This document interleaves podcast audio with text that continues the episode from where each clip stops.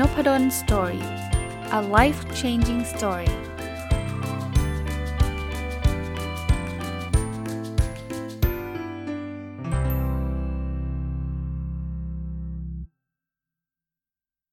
สวัสดีครับ ยินดีต้อนรับเข้าสู่นพดล Story Podcast นะครับ วันนี้ผมเอาหนังสือญี่ปุ่นเล่มหนึ่งนะครับ เป็นหนังสือแปลที่มีชื่อว่าถ้าเหนื่อยก็แค่ขยับนะเขียนโดยนายแพทย์โคบายาชิฮิโรยุกิ นะครับมารีวิวให้ฟังนะครับ ก็เช่นเคยนะครับหนังสือแปลญี่ปุ่นหลาย ๆ เล่มเนี่ยก็ต้องชื่นชมคนแปลนะ ผมว่าคนแปลแปลได้แบบอ่านแล้วเข้าใจได้ง่ายนะครับ ผู้แปลคือคุณกมลวันเพนอารามนะก็ผมอ่านแล้วครับ เราคิดว่าเออบางทีเราเรามีความเข้าใจผิดเรื่องความเหนื่อยล้าอยู่พอสมควร แล้วก็เราก็อาจจะทำยังไงก็ไม่หายเหนื่อยนะหนังสือเล่มนี้เล่มไม่หนาครับ แต่ว่าเขาก็พูดถึงเรื่องของวิธี ความเข้าใจผิดต่างๆ แล้วก็วิธีการพักเหนื่อยที่มันมันได้ผลนะก็เริ่มต้นเลยนะครับ ในหนังสือเนี่ยเขาก็บอกว่า ไม่มีใครที่ไม่รู้สึกเหนื่อยล้านะครับ ก็ทุกคนก็จะอย่างที่บอกอะทำงานเนอะเราก็จะเหนื่อย แล้วคราวนี้เวลาเราเราเราเหนื่อย ส่วนใหญ่พวกเราก็ชอบคิดว่าต้องนอนเฉยๆ นอนพักจะได้หายเหนื่อยเขาบอกจริงเป็นความเข้าใจผิดเขาบอกยิ่งเหนื่อยล้าต้องยิ่งขยับร่างกายนะครับ เพราะนั้น เหนื่อยล้าเนี่ยต้องต้องเขาเรียกอะไรต้องลุกขึ้นมาทำอะไรอะ่ะไม่ใช่ว่าเหนื่อยแล้วนอนนิ่งๆอยู่บนเตียงนะครับเขาเขาบอกสังเกตไหมว่าเวลาเราเหนื่อยล้าเนี่ยแต่พอโดนซักไซไล่เลียงว่า เอ๊ะ เหนื่อยตรงไหน เมื่อยขาเมื่อยแขน แล้วบอกว่ามันไม่รู้อะ่ะมันนึกไม่ออกมันมันรู้สึกแบบตัวหนักๆหรืออะไรเงี้ยนะครับเขาบอกว่าความเหนื่อยล้าคือการอ่อนเพลียที่เกิดขึ้นทั่วร่างกาย แล้วไม่รู้แน่ชัดว่าต้องทำอย่างไรจึงจะกลับมา สดชื่นเหมือนเดิมได้นะครับ เพราะอะไรรู้ไหมเขาบอกความจริงแล้วความเหนื่อยล้าที่คุณกำลังรู้สึกเนี่ยส่วนใหญ่แล้วไม่ใช่ความเหนื่อยล้าทางทางกายครับ แต่มันเป็นมาจากระบบประสาทอัตโนมัติเสียความสมดุลมาจากมาจากสมองเราอะนะเพราะฉะนั้นเนี่ยให้ให้แนะนำแบบเป็นธีมธีมของหนังสือเล่มนี้คือขยับร่างกาย ไม่ใช่พักผ่อนด้วยการอยู่เฉยๆนะอยู่เฉยๆจะไม่ได้ช่วยนะครับเขาบอกว่า ระบบประสาทอัตโนมัติเนี่ยมันควบคุมการทำงานของอวัยวะภายในร่างกายทั้งหมด โดยเฉพาะอย่างยิ่งพวกหลอดเลือดนะครับ แล้วก็เวลาเรารู้สึกในล้า หรือหรือเพลียหรืออะไรเงี้ยเขาบอกว่ามันมันเป็นการเสียความสมดุลของระบบเนี้ยประสาทอัตโนมัตินะครับแล้วก็มีมีความน่าสนใจนะนี่อาจจะเป็นที่ประเทศญี่ปุ่นนะเขาบอกว่าวันพฤหัสเนี่ยเป็นวันที่ระบบประสาทอัตโนมัติทำงานลดลงมากสุดในสัปดาห์ บอกทำไมอะ จริงๆ เราเราเริ่มสัปดาห์กันเป็นวันจันทร์ใช่ไหมมันก็น่าจะเป็นวันศุกร์ใช่ไหมที่มันจะลาที่สุด แต่ก็บอกว่าไม่ใช่ครับ เพราะว่าวันศุกร์เนี่ยจะเป็นวันที่เรารู้ว่าพรุ่งนี้หยุดเราจะกระฉับกระเฉงขึ้นมานะเพราะนั้นวันพฤหัสเนี่ยมันมันจะลาที่สุดครับคราวนี้ก็ถามต่ออีกอ้าวไล่ประสบระบบประสาทอัตโนมัติเสียความสมดุลเนี่ยทำไมมันถึงเสียความสมดุลเขาเขาตอบง่ายๆว่าความเครียดครับ โดยเฉพาะเครียดกับสิ่งที่ไม่สามารถควบคุมได้นะ สิ่งหนึ่งที่คนชอบทำคือต้องอดทนไว้อดทนไว้นะครับเขาบอกว่าสิ่งสำคัญในการหลุดพ้นจากความเหนื่อยล้า คืออย่าอดทนอดกลั้น หรือฝืนตัวเองว่ายังไหวอยู่ มันมีศัพท์วัยรุ่นวัยรุ่นหน่อยนะที่บอกว่าไม่ไหวบอกไหวอะ่ะอย่าทำแบบนั้นนะครับ เพราะฉะนั้นเนี่ยถ้าคุณรู้สึกเครียดก็ให้หาทางขจัดมันทิ้งไปนะครับ เพราะว่ามันเป็นวิธีที่มีประสิทธิภาพในการป้องกันไม่เกิดการสะสมความเหนื่อยล้านะคราวนี้ เขาบอกลองลองเริ่มต้นอย่างนี้ครับนะเขาก็ไล่เลียงมานะเขาบอกว่าลองลองดูการใช้ชีวิตของเรา ว่าใน 1 ปีเนี่ยเราตื่นเช้ามาด้วยความรู้สึกสดชื่น ที่แบบว่าโอ้ หลับสบายจังประมาณสักกี่ครั้งเออนะครับหรือตอนเข้านอนด้วยความรู้สึกว่าวันนี้ทำสิ่งที่ต้องทำได้อย่างดีเยี่ยมเนี่ยบ่อยแค่ไหน อันนี้จะเป็นเทสง่าย ๆนะครับ เราจะเราจะได้รู้แล้วก็บางคนก็บอกไม่บ่อยเลย ไม่เคยคิดเลยหรืออะไรอย่างเงี้ยนะ ถ้าอย่างนั้นก็แปลว่าเราเริ่มเหนื่อยล้าละ ก็ต้องถามว่าเราเหนื่อยล้าตรงไหนนะครับ มันจะมีหลายคนครับที่บางทีเราคิดว่าหลับสนิทนะ แต่ตื่นนอนแล้วก็มันรู้สึกนอนไม่เต็มอิ่ม เคยเป็นไหมรู้สึกตัวหนักๆนะครับ แล้วก็บางทีทำงานมาทั้งวันกลับมาถึงบ้านนะครับ ก็ขี้เกียจอาบน้ำนะ หรือบางทีร่างกายก็ดูปกติดีมากเลยนะ แต่เรารู้สึกว่าไม่ค่อยสดชื่นแจ่มใสนะครับ อันเนี้ย มันคือความเหนื่อยล้าทางใจ ซึ่งเขาบอกว่ามันเป็นความเหนื่อยล้าที่ไม่ดี คือมันมันมีความเหนื่อยล้าที่ดีกับไม่ดีนะเราสังเกตว่าเหนื่อยล้าที่ดีบางทีเราแบบทำงานหนัก แต่มันสนุกมันมี energy เหมือนเหมือนเราไปวิ่งเงี้ยวิ่งแล้วแบบคนที่ชอบวิ่งนะวิ่งแล้วมันเหนื่อยนะ ไม่ใช่ไม่เหนื่อยนะ วิ่งมาราธอนวิ่งอะไรเงี้ยแต่นั่นมันคือการเหนื่อยล้าที่เรามีความสุขอะนะครับเนี่ยเพราะนั้นเนี่ยเราเราลองดูครับเขาบอกว่า เช่นปวดกล้ามเนื้อหลังจากเล่นกีฬาที่ชอบนี่คือความเหนื่อยล้าที่ดี นะครับ หรือเราแบบทำงานเต็มที่แต่ว่างานมันเสร็จแล้วเราภูมิใจในงาน อย่างเงี้ยคือเหนื่อยล้าที่ดีนะครับ หรือเล่นกับลูกๆ เต็มที่เหนื่อยมากเลยนะบอกว่ากว่าลูกจะหลับ แต่มันเป็นความเหนื่อยล้าที่ดีเนาะเพราะฉะนั้นเนี่ยคือปวดเหนื่อยล้าที่ดีคือเหนื่อยล้าแล้วมีความสุขครับเรารู้สึกดีนะนั้นลองลองลองแยกแยะ แต่ว่าถ้าเกิดแบบว่าเราทำแล้วมันมีความเครียดมีอะไร มันจะเหนื่อยอีกแบบหนึ่งนะอันนี้สาเหตุของความเครียดคืออะไรไล่เรียงไปนะ เขาก็บอกคุณภาพงาน ปริมาณงาน ความกดดันต่อหน้าที่ความรับผิดชอบ การทำงานผิดพลาด การใช้อำนาจกดขี่ การละล่วงล่วงละเมิดทางเพศ ปัญหาความสัมพันธ์กับผู้อื่น พวกนี้สร้างความเครียดได้ทั้งสิ้น แล้วก็จะทำให้เราเกิดความเหนื่อยล้านะครับคราวนี้เหนื่อยล้าบ่อยๆ เข้ามันก็กัดกิน เขาใช้คำว่ากัดกินเลยนะ ร่างกายและจิตใจของเราจนเกิดอาการหมดแรง อย่างอย่างอย่างที่เราเห็นคือช่วงวันช่วงท้ายของวันเย็นๆกลับมาบ้านไม่อยากจะทำอะไรแล้วนะ ราวนี้สิ่งที่มักจะเป็นปัญหานะครับ คือเข้ากับหัวหน้าไม่ได้ที่ทำงานนะครับ รู้สึกหนักใจมากที่เป็นตัวกลางระหว่างหัวหน้าและลูกน้องนะหรือปฏิเสธคนที่มาขอช่วยงานไม่ได้ ก็เลยต้องเลื่อนกำหนดการทำงานของตัวเองออกไปเป็นมิสเตอร์เยสเขามาขอให้ทำอะไรก็ต้องทำหมดเลยนะครับ หรือบางทีเนี่ยรู้สึกทั้งที่บ้านและที่ทำงานไม่ใช่ที่ของตัวเองเลย หรือแม้กระทั่งเลี้ยงลูกดูแลครอบครัว แล้วมันเกิดความเครียดจนไม่มีเวลาเป็นของตัวเอง พวกนี้เนี่ยมันเป็นสาเหตุได้ทั้งสิ้นเนาะคราวนี้เวลาเราเครียดเนี่ยฮอร์โมนจะมีฮอร์โมนที่ชื่อว่าคอร์ติซอลเนี่ยหลั่งออกมานะครับไอฮอร์โมนนี้เป็นฮอร์โมนแห่งความเครียด ถ้าเกิดมันออกมามากเกินไปเนี่ยเซลล์สมองจะถูกทำลายนะครับ แล้วหนักๆเข้านะ มันอาจจะเป็นสมองเสื่อมหรือแม้กระทั่งโรคซึมเศร้าได้ง่ายเลย อีกอันนึงที่เขาพบว่าความเครียดจะทำให้ระบบประสาทอัตโนมัติ เสียความสมดุลที่เมื่อกี้ก็เล่าให้ฟังนะครับ อัตราการเต้นของหัวใจความดันโลหิต ระดับน้ำตาลในเลือดเพิ่มสูงขึ้น แล้วก็มีหลอดเลือด ซึ่งเป็นเส้นทางไหลเวียนของเลือดจะถูกทำลายนะส่งผลให้มีความเสี่ยงเกี่ยวกับโรคหัวใจและสมอง แปลว่าเรื่องพวกนี้เนี่ยไม่ดีเลย มันยังมีอาการสำหรับหลาย ๆ คนก็เป็นนะคือรู้สึกหดหู่คืนวันอาทิตย์เพราะอะไรครับ เพราะว่า วันจันทร์จะต้องทำงานอีกแล้วหดหูนะบอกว่าวิธีที่สำคัญนะคือพักผ่อนที่ช่วยขจัดความเหนื่อยล้าที่ไม่ดีที่เกิดขึ้นจากความเครียด ซึ่งในในหนังสือเนี่ยเขาก็จะค่อยๆ เล่าให้ฟังนะว่าจะมีการพักผ่อนแบบไหนนะครับ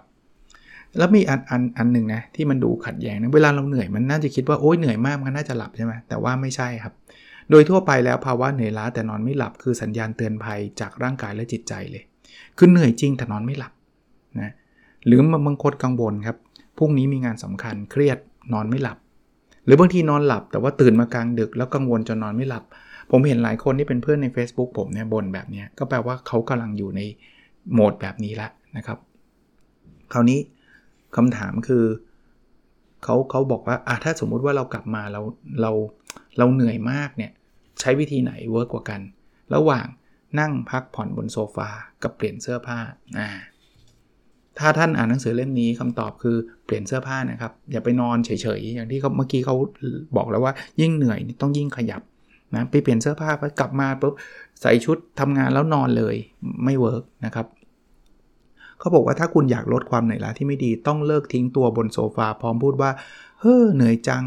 ทันทีที่กลับบ้านนะครับเขาบอกว่าการปรับเปลี่ยนอารมณ์คือสวิตช์ที่ช่วยฟื้นฟูความเหนื่อยล้าทางใจได้นะครับ เพราะฉะนั้นเนี่ย เราเราลองเปลี่ยนอารมณ์อย่างเช่นเมื่อกี้เปลี่ยนชุดนะก็จะทำให้รู้สึก อันนี้ตอนที่ไม่มี work from home นะ ตอนที่ก่อนโควิดนะนะเพราะ work from home มันอยู่ในบ้านกันอยู่แล้ว ซึ่งอันนั้นก็เป็นอีกอีก issue หนึ่งนะบางทีมันอาจจะเกิดความเหนื่อยล้าก็ได้ แต่เอาเอาเวอร์ชั่นที่แบบปกติที่เดินทางไปข้างนอกแล้วกลับมาที่บ้านนะเขาบอกว่ากลับมาเปลี่ยนชุดเลย เป็นชุดอยู่บ้านเลยนะครับ อย่างเงี้ยจะทำให้เขารู้สึกแบบเปลี่ยนอารมณ์ได้นะครับ ความเหนื่อยล้าที่เรามีเนี่ยก็จะลดลงอะอีกอันหนึ่งเขาบอกว่าตอนพักกลางวันเนี่ยควรจะทำอะไรที่ผ่อนคลายความเหนื่อยล้านะครับอันแรกคือกินอาหารกลางวันบนโต๊ะ แล้วก็งีบหลับไป อันที่ 2 คือกินมื้อกลางวันร้านอาหารใกล้ ๆ แล้วลองไปเดินเล่นที่สวนสาธารณะคำตอบคือ 2 ครับ บางคนคิดว่าเอา้าก็ไม่ต้องเหนื่อยเดินออกไปกินเดินแหละครับ ถ้าเหนื่อยแบบนั้นมันเพลียแบบนั้นนะต้องเดินออกไปกินครับ นะแต่ไม่ได้เดินไกลอะไรมากมายนะเดินอยู่ใกล้ๆแล้วไปเดินเล่นสวนสาธารณะบ้าง จะดีกว่าที่จะกินบนโต๊ะแล้วฟุบไปนะครับเขาบอกว่าเขาแนะนำให้ขยับร่างกายในช่วงพัก เพื่อระบายความเครียดที่ได้จากที่ทำงาน อย่างนี้เขาเรียกว่าการพักผ่อนเชิงรุกหรือ active rest นะครับเพราะฉะนั้นเนี่ยวิธีการอย่างอย่างวิธีการนอนอย่างวันหยุดเหมือนกันเขาแนะนำบอกอย่าแบบวันหยุดนอนตุนนอนทั้งวันอย่างนี้ไม่เวิร์กครับเขาบอกตื่นนอนแล้วเข้านอนให้เป็นเวลา แล้วเตรียมกำหนดการล่วงหน้าไว้ด้วยนะครับ ว่าจะต้องทำอะไรยังไงนะ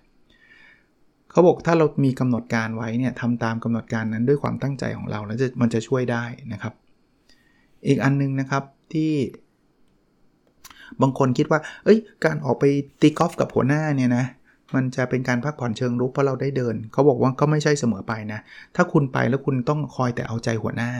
โอ้ยหัวหน้าตีได้ดีมาก ตีได้เยี่ยมมาก มันจะเครียดเหมือนกัน มันก็เกิดความเหนื่อยล้าได้นะ คือมันไม่ได้เป็นตัวของตัวเองครับ เวลาเขาบอกว่าเราได้ได้ขยับร่างกาย มันต้องแบบขยับโดยโดยโดยความรู้สึกของเราเองอะความอยากของเราเองอะนะครับ แต่ก็ไม่ใช่ว่านอนเล่นทั้งวัน นอนเฉยๆทั้งวันเขาบอกอาการเลือดข้างมันจะเกิดขึ้นนะ ถ้านอนเยอะเกินไป แล้วมันจะไม่สดชื่นนะครับ แล้วขยับเคลื่อนไหวร่างกายต่อไปจะยาก มาดูอีกเทสหนึ่งนะครับ เป็นอีกคำถามหนึ่งนะครับ บอกว่า ต้องทำอย่างไรจึงหายเหนื่อยนะ ถ้าเป็นเรื่องของความสัมพันธ์นะ ข้อข้อที่1นนะ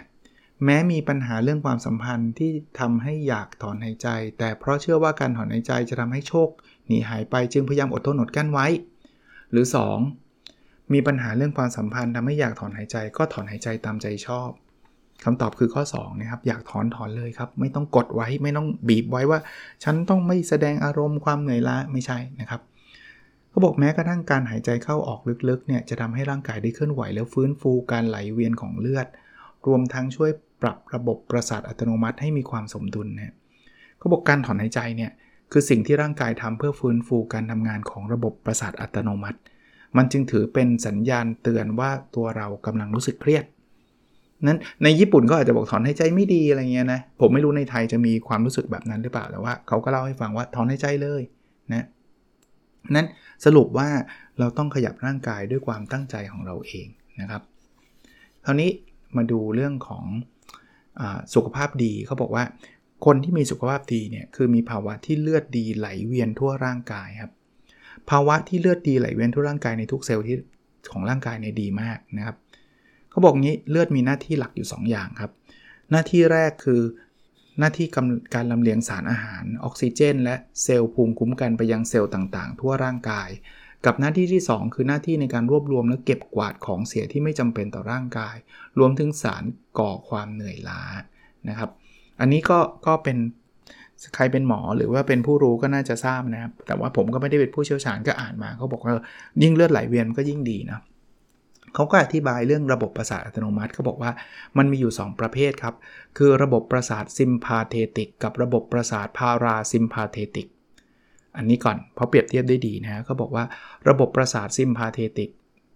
เปรียบเสมือนคันเร่งของรถยนต์ คือถ้าระบบประสาทซิมพาเทติกทำงานมากเนี่ยเลือดหลอดเลือดจะหดตัวความดันเลือดจะสูงขึ้นทำให้เราอารมณ์ดีและตื่นตัว active ในทางกลับกันครับ ระบบประสาทพาราซิมพาเทติกจะเหมือนกับเบรกของรถยนต์ ถ้าระบบประสาทนี้ทำงานมากขึ้น หลอดเลือดจะคลายตัว ในระดับที่พอเหมาะขณะที่ความดันโลหิตลดลง ร่างกายจะอยู่ในภาวะผ่อนคลาย แล้วก็จิตใจจะสงบนิ่งสุขุม คราวนี้เขาบอกถ้าตอนเช้าเนี่ยเราตื่นมาเนี่ยโดยธรรมชาติ ระบบประสาทซิมพาเทติกจะทำงานมากกว่า เราถึงทำอะไรหลายอย่างด้วยความกระฉับกระเฉงนะแต่พอช่วงบ่ายๆเนี่ยพาราซิมพาเทติกจะเริ่มทำงานมากขึ้นแหละ จึงไม่แปลกที่ช่วงบ่ายเราจะเริ่มง่วงนอนนะครับ แล้วก็ตอนกลางคืนนี่ทำงานเยอะเลย เพราะว่าเราจะต้องนอนหลับใช่ไหมเราจึงอยู่ภาวะที่ผ่อนคลาย หัวใจคืออย่างนี้ครับเขาบอกว่าระบบประสาท2อันนี้ต้องสมดุลนะครับเขาบอกว่าการเสียความสมดุลในรูปแบบที่พาราซิมพาเทติกทำงานลดลง ขณะที่ซิมพาเทติก ทำงานมากขึ้นจะก่อให้เกิดการสับสะสมของความเหนื่อยล้าที่ไม่ดี คือมันมันเครียดมันแอคทีฟตลอดเวลาความดันขึ้นตลอดเวลาเนี่ยมันจะไม่ดีนะครับดังนั้นความเครียดเนี่ยคือสิ่งที่ทำลายความสมดุลของระบบประสาทอัตโนมัตินะเขาบอกว่าแต่ว่าตอนนี้ชีวิตเราอะตั้งแต่เช้ามาเลยเนี่ยจนถึงเข้านอนอะเราถูกรายล้อมไปด้วยปัจจัยที่กระตุ้นให้ระบบประสาทซิมพาเทติกทำงานมากขึ้น คือมันมีแต่เรื่องเครียดเดี๋ยวอีเมลก็เข้ามาเดี๋ยวไลน์หัวหน้าก็มาเร่งงาน เดี๋ยวเจอข่าวหน้าหงุดหงิดดูอะไรไอ้เฟซบุ๊กก็ฉุนเฉียว มันทำให้ไอ้พวกเนี้ยมันมัน alert มากเกินไปครับพอ alert มากเกินไปเนี่ยไอ้ระบบพาราซิมพาเทติกมันก็ทำงานลดลงนะครับ ซึ่งมันก็ทำให้เกิดความเหนื่อยล้าที่ไม่ดีนะเขาเขาก็เปรียบเขาก็มีมีเขาเรียกว่าไดอะแกรมมานะเขาบอกว่า ถ้ามันมันมันมันมีระบบประสาท2อันจำได้ไหมครับซิมพาเทติกก็คือแบบ active นะพาราซิมพาเทติกก็ผ่อนคลายนะครับเขาบอกว่าคนที่สุขภาพดีอะคือต้องมีทั้ง 2 อันนี้มากทั้งคู่ จะเจ๋งที่สุด ไม่ใช่ว่าอันอันนึงดีอันนึงไม่ดีนะ ต้องมากทั้งคู่ ถ้าซิมพาเทติกกับพาราซิมพาเทติกทำงานมากด้วยกันทั้งคู่เนี่ยเลือดไหลเวียนดี ไม่ป่วยง่ายและไม่เหนื่อยง่าย แต่ถ้าเกิดซิมพาเทติก ทำงานมากพาราซิมพาเทติกทำงานลดลง ก็คือมีแต่เรื่องเครียดเรื่องเรื่องต้อง active ตลอดเวลาเนี่ยเลือดไหลเวียนไม่ดีครับ และหงุดหงิดง่าย แต่ถ้าเกิดซิมพาเทติกเยอะมากเกินไปเอาโทษทีครับพาราซิมพาเทติกเยอะมากเกินไป คือไอผ่อนคลายมากเกินไปเนี่ยแล้วซิมพาเทติกน้อยเลยไม่ไม่มี active เลย อันนี้ก็เลือดไหลเวียนไม่ดีนะ แล้วเป็นคนที่ไม่กระฉับกระเฉงซึมอย่างเงี้ยเพราะว่าไอไอตัวซิมพาเทติกที่มันตัว active เนี่ยมันมันม มันน้อยพาราซิมพาเทติกเยอะเกินไป หรือถ้าน้อยทั้งคู่ก็ไม่ดีนะ เลือดไหลเวียนแย่มากและเหนื่อยง่ายเหมือนกันนะ sympathetic และ parasympathetic ลดลงทั้งคู่ไม่ดี แปลว่าเราต้องทำให้ทั้ง 2 ระบบเนี่ยมัน balance แล้วต้องเพิ่มทั้งคู่ไม่ใช่ว่าน้อยทั้งคู่นะครับเขาพูดเลยในหนังสือบอกว่า การหลีกเลี่ยงความเหนื่อยล้าที่ไม่ดีเนี่ยระบบประสาท parasympathetic และระบบประสาท sympathetic ควรทำงานอย่างสมดุลในอัตราส่วน1ต่อ1คือเท่ากันเลย เท่ากันเลย อันนี้มันมีความผิดสามความเข้าใจผิดนะสเรื่องเกี่ยวกับอาการเหนื่อยล้าเหลือรัง ความเข้าใจผิดข้อที่ 1 คือเขาบอกว่าคิดว่าพักผ่อนเยอะๆ ช่วยให้หายเหนื่อยล้าได้ เขาบอกว่าจริงๆ ไม่ใช่นะ เอางี้ เขาบอกว่าถ้าพักผ่อนต้องพักผ่อนเชิงรุก คือไม่ใช่นอนเฉยๆ ขยับร่างกายเบาๆ จุดประสงค์เริ่มแรกในการพักผ่อนของเราคือการฟื้นฟูสภาพร่างกาย พูดง่ายๆ คือเราพักผ่อนเพื่อทำให้เลือดดี สามารถไหลเวียนไปทุกเซลล์ทั่วร่างกายครับ เพราะนั้นเดินก็ได้ครับนะเดินด้วยจังหวะสม่ำเสมอ แล้วเดินเนี่ยเขาบอกให้เดินรวดเดียวนะ เช่น 20 นาที มันจะทำให้เราช่วยหายใจได้มากขึ้น และการไหลเวียนของเลือดก็จะดีขึ้นนะครับเขาพบว่าคนญี่ปุ่น 80%ขาดการออกกำลังกายแบบนี้นะเขาบอกการออกกำลังกาย หรือการขยับร่างกายเป็นสิ่งที่สำมากสำคัญมากในการขจัดความเหนื่อยล้าที่ไม่ดีสำหรับคนวัย 40 ปีขึ้นไป ผมกระตุ้นเลยนะ ผมก็เป็นหนึ่งในคนวัย 40 ปีขึ้นไปเนี่ยออกกำลังกายครับหาเวลาครับเดินเนี่ยวิ่งหรืออะไรก็ได้ครับที่ท่านแอคทีฟครับ ถ้าเราออกกำลังกายเลือดจะไหลเวียนดีขึ้น และถูกลำเลียงไปถึงเส้นเลือดฝอยส่วนปลายที่ไม่ได้ใช้แล้ว พร้อมกับออกซิเจน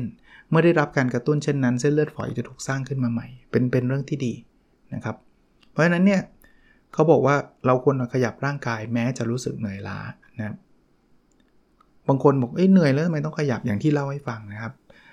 บางทีเนี่ยเขาเขาเขารู้แต่บางทีเขาก็ไม่เข้าใจแล้วเขาก็ไม่ยอมทำนะไม่ต้องกลัวเรื่องร่างกายเขาบอกว่าจิตใจมันเหนื่อย แต่ร่างกายอาจจะไม่ได้เหนื่อยล้านะครับ ถ้าเราปล่อยให้มันเสียสมดุลไปนานๆทั้งร่างกายและจิตใจเนี่ย มันจะเกิดช่องว่างของความเหนื่อยล้าทางกายและทางใจนะครับ แปลว่ามันจะเกิดความเหนื่อยล้าที่ไม่ดีอะคือจริงกายไม่ได้เหนื่อยมากแต่ใจมันเหนื่อยก็เลยไม่ทำนะนั้นวิธีปรับก็คือ เราต้องทำให้ร่างกายจิตใจเนี่ยอยู่ในระดับที่สมดุลกันนะครับ แปลว่าถ้าใจมันมันมันเหนื่อยลองเอาร่างกายให้มันเหนื่อยตามอะพูดง่ายๆให้ร่างกายมันขยับตามให้มันสมดุลกัน การทำให้ความเหนื่อยล้าทางกายและทางใจอยู่ในระดับสมดุลกันจะเวิร์ก เอออันนี้ผมไม่เคยคิด คือคือคนหลาย ๆ คนก็บอกเหนื่อยก็ต้องพักนอนเฉยใช่ไหมแต่จริงๆร่างกายมันไม่ได้เหนื่อยไงมันเหนื่อยใจไงแต่ว่าถ้าเกิดเราทำให้ร่างกายเหนื่อยด้วยมันจะเวิร์กนะครับเขาบอกว่าอันนี้คือคือการช่วยนะครับ ความเข้าใจผิดอันที่ 2 ครับ คิดว่างานยุ่งมากเลยเหนื่อยล้าเขาบอกว่าจริง ๆ แล้วดูเหมือนว่างานยุ่งกับความเหนื่อยล้าเนี่ยเหมือนจะมีความสัมพันธ์กันอย่างใกล้ชิดเนาะแต่จริง ๆ แล้วมันไม่ไม่ไม่ได้แปลว่างานยุ่งจะเหนื่อยนะ ท่านสังเกตไหม ถ้าท่านยุ่งในสิ่งที่ท่านรักอะท่านจะไม่เหนื่อยก็บอกเลยบอกว่าถ้าเราอยากทำอยากสร้างผลลัพธ์อยากทำให้รู้สึกดีใจเนี่ยเราจะไม่เหนื่อย แต่ถ้าเกิดเราแบบโดนบังคับทำเพราะไม่มีใครทำแทนได้ โดนสั่งมาเราจะเหนื่อย เพราะนั้นไม่เกี่ยวกับงานยุ่งนะนั้นก็ต้องปรับเปลี่ยนอารมณ์ในเรื่องนี้นะต้องปล่อยวางในเรื่องนี้ด้วย บางทีมันก็มีข้อจำกัดก็เข้าใจนะครับ หรือแม้กระทั่งการจัดระเบียบข้าวของเนี่ยเขาบอกว่าเป็นช่วยกัน ช่วยในการจัดระเบียบจิตใจนะคือความเครียดเนี่ยบางทีมันเห็นอะไรวุ่นไปหมดหาอะไรก็ไม่เจอเลยมันก็เกิดความเครียด แล้วก็ถ้าเราปล่อยความเครียดนี้สะสมไปเรื่อยๆเนี่ยมันก็จะขยายใหญ่ขึ้นนะเขาบอกแม้กระทั่งรู้สึกโมโหคำพูดของหมอหน้าเนี่ยลองดื่มน้ำสักสักอึกหนึ่งนะครับ มันจะทำให้ซิมพาเทติกทำงานมากขึ้นนะครับคือเอาโทษทีครับ ผมพูดผิด คือพอเกิดความเครียดเนี่ยระประสาทซิมพาเทติกทำงานมากอยู่แล้ว เพราะมันเกิดความเครียด นะครับไอ้หลอดเลือดมันหดตัวความดันโลหิตสูงขึ้น หัวใจเต้นทีเหมือนโกรธอะ่ะหายใจตื้นนะเพราะฉะนั้นเนี่ยการดื่มน้ำเนี่ยมันทำให้ซิมพาเทติกทำงานลดลงนะครับ เราก็จะหนีความเครียดได้ ถอนหายใจก็ช่วยได้ที่เมื่อกี้เล่าให้ฟังนะครับ เพราะเพราะฉะนั้นเนี่ยเราเราเราต้องพยายามหาหนทางฮะบอกระหว่างที่งานยุ่งเนี่ยถ้าเราเครียดอย่างต่อเนื่อง แล้วก็เกิดความเบื่อหน่ายรู้สึกไม่กระตือรือร้นละ แบบเบื่อไม่อยากทำอะไรละนะครับเขาบอกว่าเป็นไปได้ที่ทั้งระบบ sympathetic ที่มัน active กับระบบประสาท parasympathetic ทำงานลดลงลดลงทั้งคู่นะครับเพราะอย่างนี้ต้องกระตุ้นให้มันเพิ่มขึ้น ถ้า sympathetic อยากเพิ่มใช่ไหมคุยเลยนัดนัดเพื่อนคุย ใครบางคนคุยออกไปข้างนอกพูดคุยกับคนอื่นนะอย่างเงี้ย ก็ก็จะดี แต่ว่าพยายามนัดคนที่เขามองโลกในแง่บวกนะ ไม่ใช่นัดไปด่ากันอย่างเงี้ยมันก็อาจจะแบบไม่ไม่เวิร์กนะครับ หรือแม้กระทั่งจัดโต๊ะนะ อีกเรื่องหนึ่งคือระวังเรื่องการรีบเร่ง พูดง่ายทำยากเหมือนกัน แต่ว่าถ้าไม่จำเป็นเนี่ยอย่าอย่าไปอะไรที่ต้องทำเดี๋ยวนี้วันนี้เสร็จต้องภายในเย็นนี้มันจะเกิดความเครียด ถ้าเป็นไปได้ค่อยๆทำครับ อย่าไปเร่งนะครับ แต่มันก็ต้องขึ้นอยู่กับการวางแผนเนาะเขาบอกว่า ถ้าค่อยๆทำบางทีเนี่ยจะเสร็จเร็วกว่าเร่งทำอีกนะเพราะว่าคุณภาพอะไรมันก็จะจะดีขึ้นนะแล้วถูกต้องแม่นยำด้วยนะ ค่อยๆทำเนี่ยนะครับอย่างที่บอกการค่อยๆทำเนี่ยมันมันจะช่วยเรื่องระบบประสาทนะครับ ถ้าเร่งทำจะมีความเครียดแล้วเนี่ยระบบประสาทอัตโนมัติจะเสียความสมดุล ผิดพลาดหงุดหงิดต้องแก้งานหลายครั้งนะครับ เพราะฉะนั้นเนี่ยการค่อยๆทำก็จะช่วยทำให้ลดการเหนื่อยล้า แล้วมันจะช่วยลดผลกระทบต่อต่อการหายใจของเราหรืออะไรอย่างเงี้ยนะครับเออคนที่อายุเยอะนะ คือเขาบอกงี้ระบบประสาทพาราซิมพาเทติกจะทำงานลดลงเมื่อผู้ชายอายุ 30 ผู้หญิงอายุ 40 พาราซิมพาเทติกคือระบบที่พักผ่อนนะผ่อนคลายมันจะลดลง เราก็จะเริ่มเครียดเครียดเครียดเครียดมากขึ้นนะครับ เพราะนั้นถ้าเราสามารถค่อยๆทำสิ่งต่างๆ ด้วยความตั้งใจของตัวเอง ระบบพาราซิมพาเทติก จะทำงานมากขึ้น เพราะค่อยๆทำมันผ่อนคลายไงเราจะไม่เหนื่อยล้ามากแม้งานจะยุ่ง ขออีกสักหนึ่งอันนะครับ แล้วเดี๋ยวพรุ่งนี้มาต่อนะยังมีอะไรหลายอย่างที่น่าสนใจนะครับ ความเข้าใจผิดที่ 3 คือ คิดว่าไม่มีทางหายจากเหนื่อยล้า เพราะอายุมากแล้ว หลายคนคิดว่า โอ้ยฉันอายุเยอะแล้วไม่ได้ละทำงานไม่ไหวแล้วคือมันมีมันมีแบบนี้ฮะ คือถ้าระบบประสาทพาราซิมพาเทติกทำงานลดลง เราจะเริ่มไม่อยากท้าทายสิ่งใหม่ ๆ และปรับตัวให้เข้ากับสภาพแวดล้อมที่ไม่คุ้นเคยได้ยาก คือคือเราไม่ได้พักเลยอะ่ะเราก็ไม่กล้าจะไปทำอะไรใหม่ ๆ ที่มันยากๆแล้วแล้วเราก็บอกว่าไม่เอาละฉันฉันทำของฉันอยู่อย่างเงี้ยไปเรื่อยๆนะครับ จริงๆมันไม่เกี่ยวกับเรื่องอายุอย่างเดียวนะคือไม่ได้แปลว่าอายุเยอะแล้วไม่มีทางหายเหนื่อยล้าเข้าใจครับอายุเยอะมันมันเหนื่อยง่ายกว่าอายุน้อย เพราะว่าเมื่อกี้ที่บอกเนี่ยคือพออายุเยอะขึ้นมาระบบประสาทอัตโนมัติก็ทำงานน้อยลงเนี่ย แต่เราสามารถทำได้ยกตัวอย่างเช่น อันนี้อาจจะเหมาะกับญี่ปุ่นเมืองไทยก็ทำยากหน่อย แต่ใครมีอ่างมีอะไรก็ช่วยได้นะ แช่น้ำอุ่นอย่างผ่อนคลายก่อนเข้านอนครับเขาแนะนำบอกว่าแช่น้ำในระดับอกประมาณ 10 นาทีเนี่ยถือเป็นวิธีอาบน้ำที่ช่วยให้ระบบประประสาทพาราซิมพาเทติกทำงานมากขึ้นครับ มันจะผ่อนคลายขึ้นนะ หรือ ทำให้ร่างกายอบอุ่น โดยนิ้นที่ร่างกายช่วงล่าง จะช่วยทำให้ระบบประสาทพาราซิมพาเทติกผ่อนคลายเนี่ยทำงานมากขึ้นเองโดยอัตโนมัติทำให้ร่างกายผ่อนคลาย บางคนบอกอุ้ยแช่ไม่ได้ เราไม่มีออนเซนเหมือนญี่ปุ่น ลองดื่มน้ำหลังตื่นนอนหนึ่งแก้ว และกินอาหารที่มีกากใยจะช่วยปรับปรุงสภาพภายในลำไส้ฮะคือเวลากินดื่มน้ำนะตื่นนอนมาเนี่ยเขาบอกว่า ให้ดื่มรดเดียวเพื่อให้น้ำลงลึกถึงลำไส้เลย อันนี้จะช่วย ทำงานทำให้ลำไส้ทำงานได้ดี แล้วถ้าลำไส้ทำงานได้ดี ระบบประสาทพาราซิมพาเทติกก็จะทำงานมากกว่านะก็ดูไม่ได้ซับซ้อนเลยนะนะครับ อีกเรื่องคือกระตุ้นการทำงานของลำไส้เนาะอย่างที่บอกนะครับ การดื่มน้ำก็จะเป็นการกระตุ้น การกินอาหารกากใยก็เป็นการกระตุ้นนะ ระหว่างที่ระบบประสาทพาราซิมพาเทติกทำงานมากขึ้นในช่วงเย็นไปถึงกลางคืน เพราะเป็นระบบผ่อนคลายเนี่ย ตามจังหวะชีวภาพนะให้กินอาหารหมักอย่างโยเกิร์ต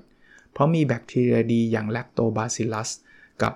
ไบฟิโดแบคทีเรียมอยู่เป็นจำนวนมาก อย่างที่ 2 คือกินอาหารที่มีกากใยสูง เพื่อช่วยลำเลียงแบคทีเรียดีไปยังลำไส้ก็จะย่อยดูดซึมอะไรเงี้ยนะครับไอ้ไอตัวกากใยเป็นสิ่งที่ย่อยและดูดซึมได้ยากนะมันทำทำหน้าที่ยานพาหนะช่วยลำเลียงไอ้แลคโตบาซิลัสกับไบฟิโดแบคทีเรียมไปยังลำไส้นะครับก็จะช่วยเราได้นะโอเค วันนี้คงประมาณนี้ก่อนก็คิดว่าเป็นอะไรที่น่าจะเป็นประโยชน์กับทุกคนนะครับสำหรับหนังสือที่ชื่อว่า ถ้าเหนื่อยก็แค่ขยับนะโดยคุณคุณหมอนะครับนายแพทย์โคบายาชิฮิโรยุกินะครับ แล้วก็แปลโดยคุณกมลวรรณ เพ็ญอร่ามนะลองไปหาอ่านกันได้นะ แต่ยังไม่จบนะครับ เดี๋ยวพรุ่งนี้มาต่อนะครับ โอเคครับ แล้วเราพบกันใน episode ถัดไปนะครับ สวัสดีครับ